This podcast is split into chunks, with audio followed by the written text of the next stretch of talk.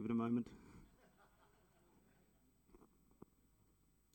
Maybe it might need to be moved manually forward by. There you go. Can anyone recognize this person?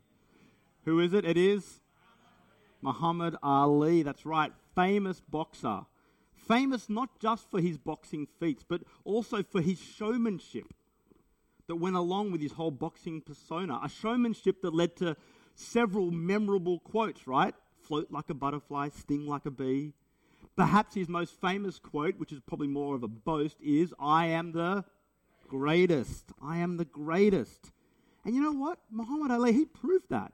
He proved that he was the greatest, the most dominant heavyweight boxer of his generation. Just ask George Foreman, who famously, memorably was beaten by him in the rumble in the jungle in Zaire. And so we might say that Muhammad Ali's vision for life was to be the greatest boxer of all time. And he believed that. He truly believed that deep down. That is how he saw himself. He pursued that relentlessly. Everything else in life was there to serve that ambition, to serve that vision for life a vision of success, a vision of adulation, a vision of glory. And I think the same can be said of any athlete, professional athlete, or high performing person, can't they be? That sort of single minded pursuit of achievement and success and glory. Now, you may never aspire to that level of achievement or acclaim, but I think the fact is, everyone, every one of us has a, a certain vision for life, how we think our lives should look. What you think your life should look like. And I think for many people in the world, for everyone really, while we may not frame it quite as Muhammad Ali did, maybe a bit more modestly, our default visions for life are similarly, inherently self oriented. Maybe your particular vision for life is the area of relationships.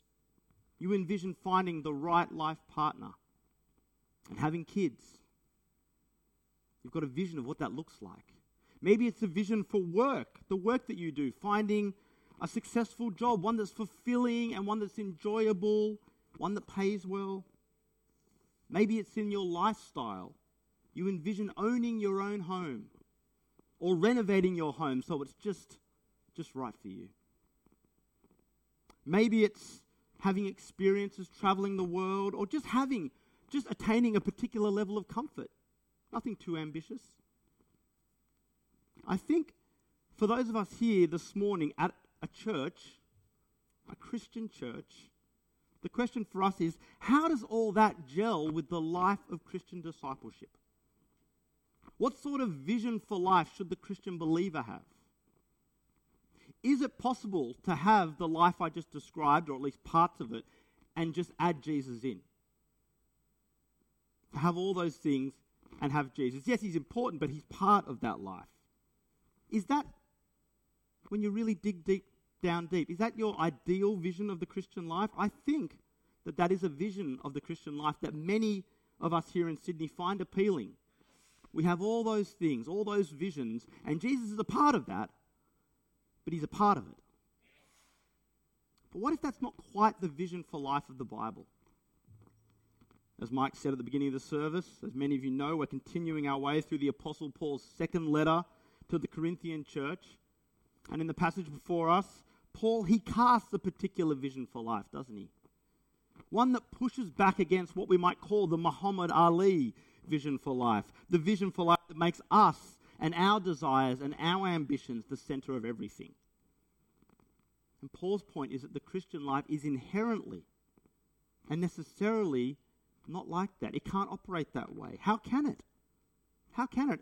If God is real, and you come to that realization and you submit yourself to His Lordship as the creator and sustainer of all, as well as your personal Savior, then you are, by extension, saying that you are no longer the most significant reality in your life. God is, He has to be. And so the biblical vision for life reorients human ambition, human desire, human confidence, human glory. Instead of us and our desires and our ambitions being at the center of everything, God and his desires and his ambitions are at the center of everything. And I think we listen to that and we go, yeah, yeah, I know that. I do believe that. But I think what this means in real terms is that Christian living becomes, becomes synonymous with Christian ministry. That is, to be a Christian believer is to be a Christian minister.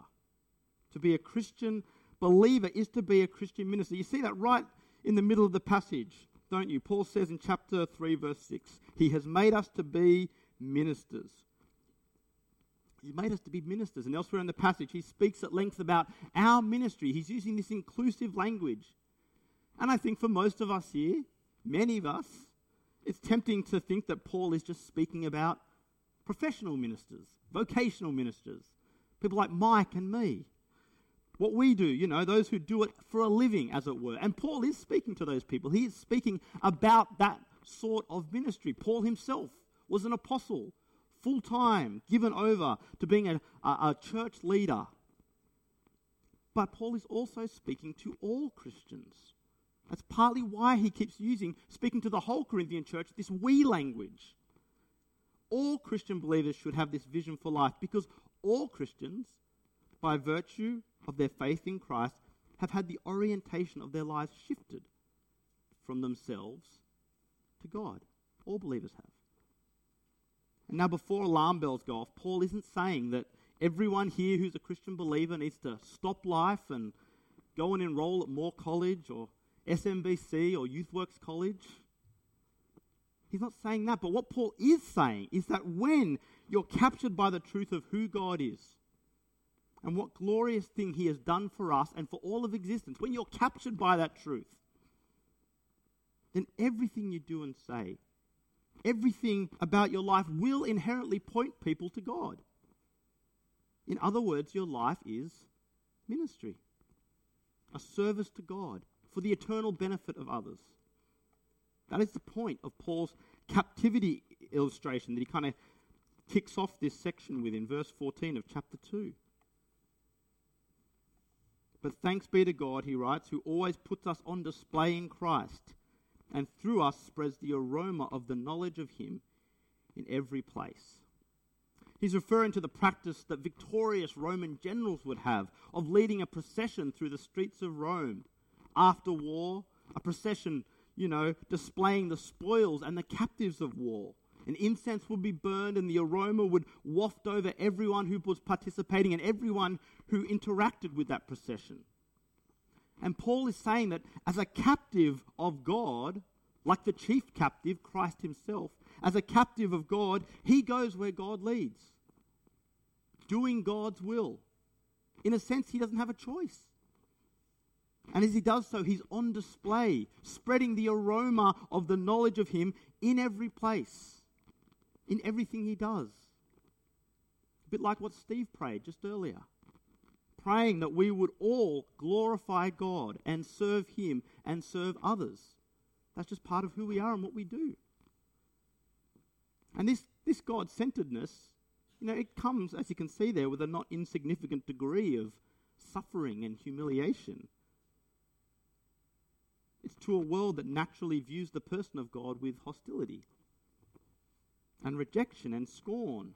And so, while to some our ministry of sharing the good news of Jesus is an aroma of life, as Paul puts it, to others we will be an aroma of death. Or, as one translation puts it, the stench of death.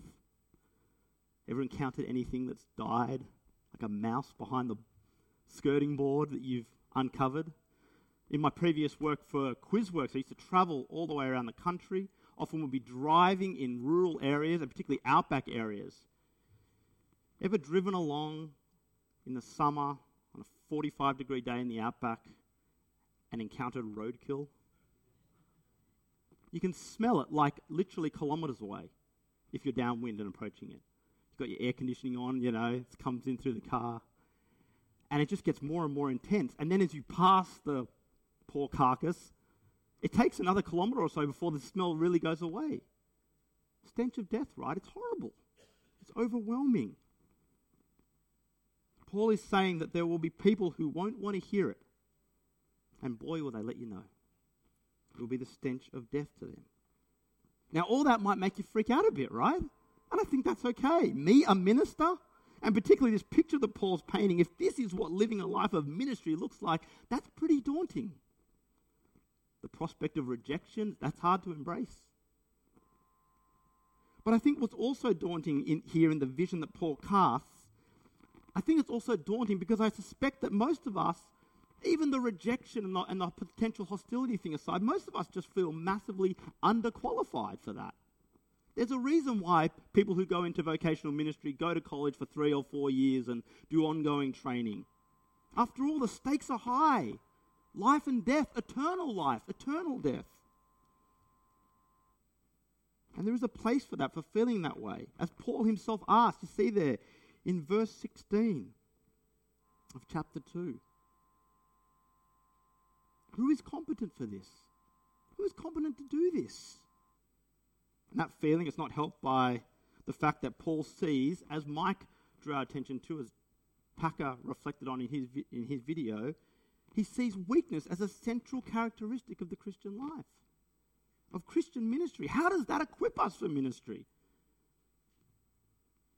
Well, it equips us for ministry in the best possible way. It equips us for life in the best possible way because it means we can't be self reliant. When you're strong in some area, you inherently rely on yourself. Instead, we're utterly dependent on God. And if we see all of life as ministry, then we're utterly dependent on God, not just in the things that we do when we turn up to church and the activities and the programs and everything. Every conversation we have with someone. And it means that our competence for ministry isn't found in the training and the skills we have, it isn't found fundamentally in our credentials. It's found in God, as Paul says in verse 5 of chapter 3. It's not that we are competent in ourselves to consider anything as coming from ourselves, but our competence is from God. He has made us competent to be ministers of a new covenant. And on one level, you know, that's a cut to the heart, to our sense of pride, to our sense of autonomy. We like to be able to rely on ourselves. But actually, it's wonderfully freeing. I think it comes back to motivation and the vision for life that fuels it. If your motivation is human glory and human comfort, then it's human glory and human comfort you'll get. You'll rely on, as Paul puts it, letters of recommendation from one person to another. You'll rely on avoiding hostility and pushback at all costs. But if your motivation is to glorify God, then it's God's commendation you'll get. You'll get it in the form of, of gospel fruit. Verse 2 of chapter 3. You yourselves are our letter, written on our hearts, recognized and read by everyone. It's clear that you are Christ's letter, produced by us, not written with ink, but with the Spirit of the living God.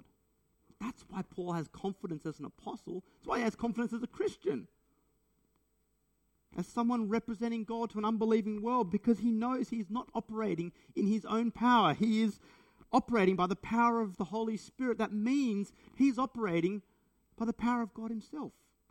That God is choosing to work through someone as weak as him to achieve great things for his kingdom. And that's why we can have confidence too. Every one of us here who trust in the Lord. It doesn't rely on us doing and saying everything right and upskilling ourselves perfectly. Yes, by our lives we'll represent the gospel. That's not something to be taken lightly. But our worth and our legitimacy, it isn't based on, on what we bring to the table. It's based on what Christ has already brought to the table on our behalf. And as this works itself out in our lives, we, we find ourselves being used by God for two things primarily which is kind of what the second half of the passage occupies itself with. Two things that we get to do we get to reflect God's glory. We get to reflect God's glory. And we get to bring God's enlightenment. We get to reflect God's glory and we get to bring God's enlightenment. That is a privilege of Christian ministry, of Christian living. First of all, we reflect God's glory. From verse 6 of chapter 3, Paul, you'll note there, starts speaking of a new covenant, which is of the Spirit, and so which truly produces life. What he's doing there is comparing the old covenant, the old promise, the old relationship that God entered into with his people, as expressed in the letter and the demands of the Jewish law, he's contrasting that with the new covenant, which is expressed in the saving work of Christ and the renewing work of the Holy Spirit. And Paul's point is that both, both of these are expressions of God's glory.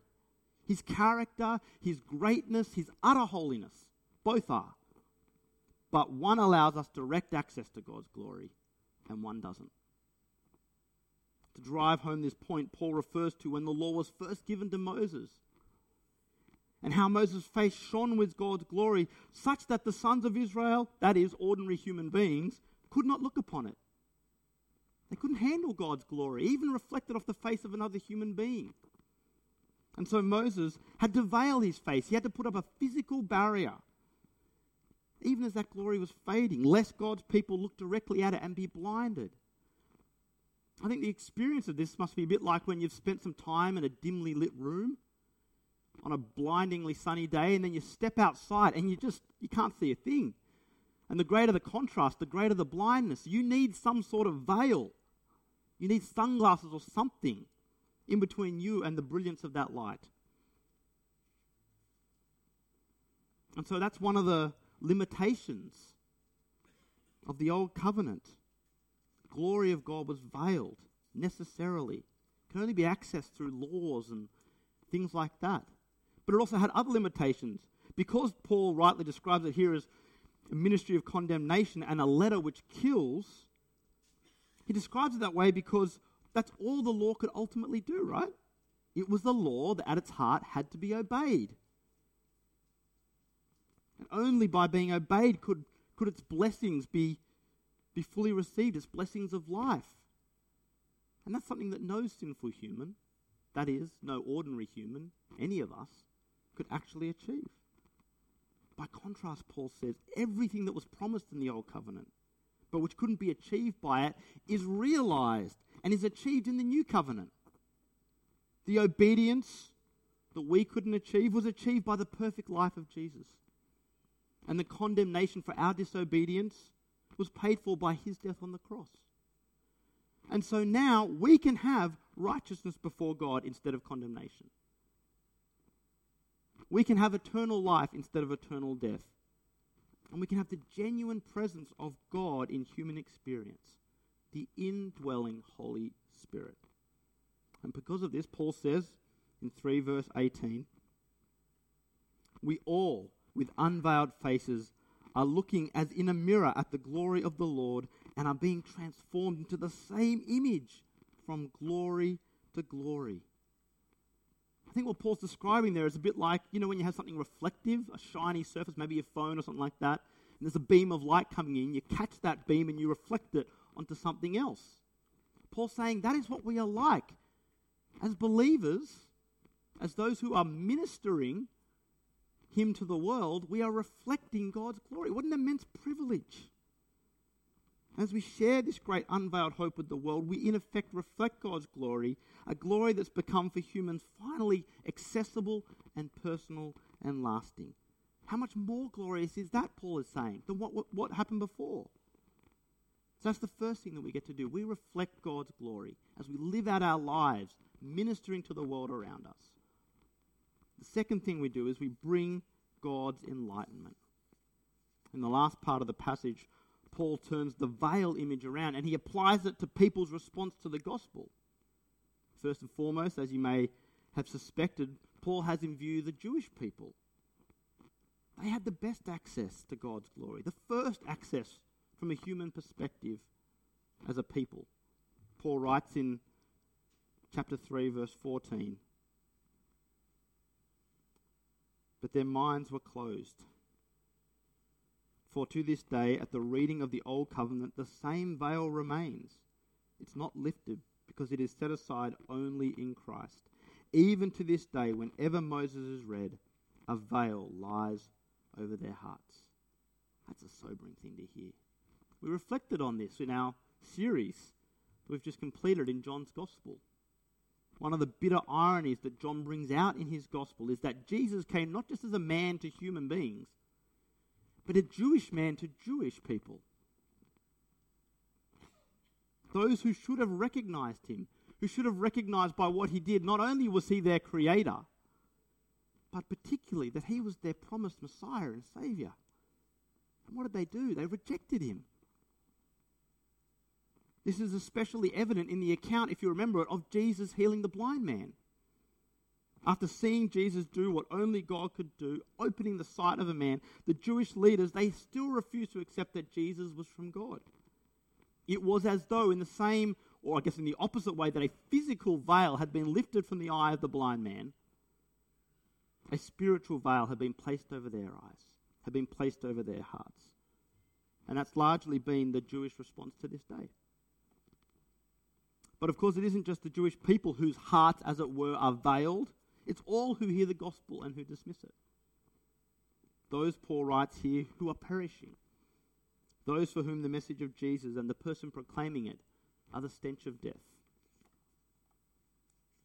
Whatever you think of Israel Folau's Instagram post and the wisdom around what he shared and how he went about sharing it, he was communicating what the Bible says about the character of God it reflects, about his vision for human morality and for human relationship with him. And yet, to most who saw that post, it was nothing other than the stench of death. Or think of Compassion, the aid organization that we partner with. Paul Beeston kicked off our series a couple of weeks ago in 2 Corinthians. You may remember him reminding us that Compassion has been kicked out of the nation of in India by its government. For helping people, is that why they got kicked out? No. For helping people in the name of Jesus. Because Compassion are unashamedly a Christian organization.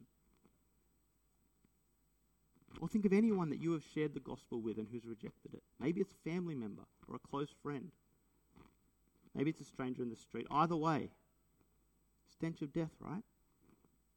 In their case, Paul says, the God of this age has blinded their minds, specifically so that the glory of Christ, that is, the glory of God, does not shine forth.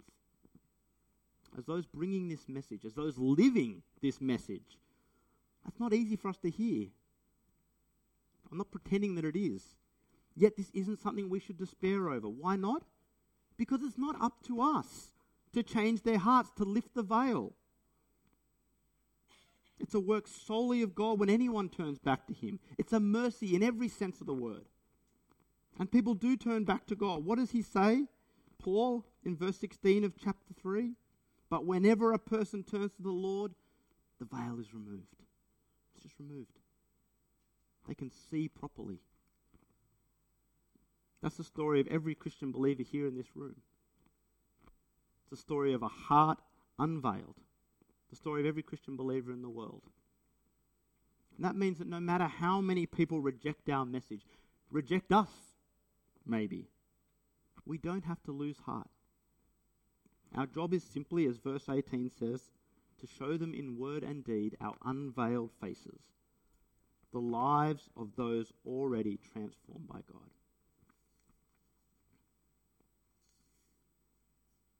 So, what's your vision for life?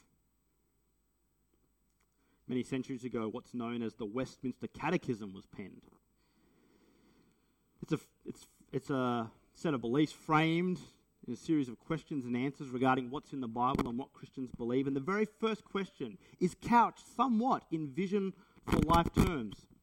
It asks, What is the chief end of man? That is, what's the purpose people were created to fill? And the answer goes, To glorify God and enjoy Him forever. To glorify God and enjoy Him forever. I think that's what Paul has in mind here. I don't know if you can or if you're prepared to articulate the real vision for your life. There is a place for all the things that we talked about earlier, for enjoying God's creation as He has given it to us, and for pursuing those things. But they should not fill our vision. By no means. I'd like to think that if you're a Christian believer, your vision for life does resemble in some way, shape, or form the vision that Paul casts here. That instead of you and your desires and your glory being at the center of everything, God and His desires and His glory are at the center of everything. and the rest will follow. What does God desire? To enlighten those he has made to the saving work of Jesus on their behalf, and so to bring them into the wondrous and lasting experience of his glory. And you and I have the great privilege of revealing that glory, of reflecting it, and then one day enjoying it forever. Let's pray.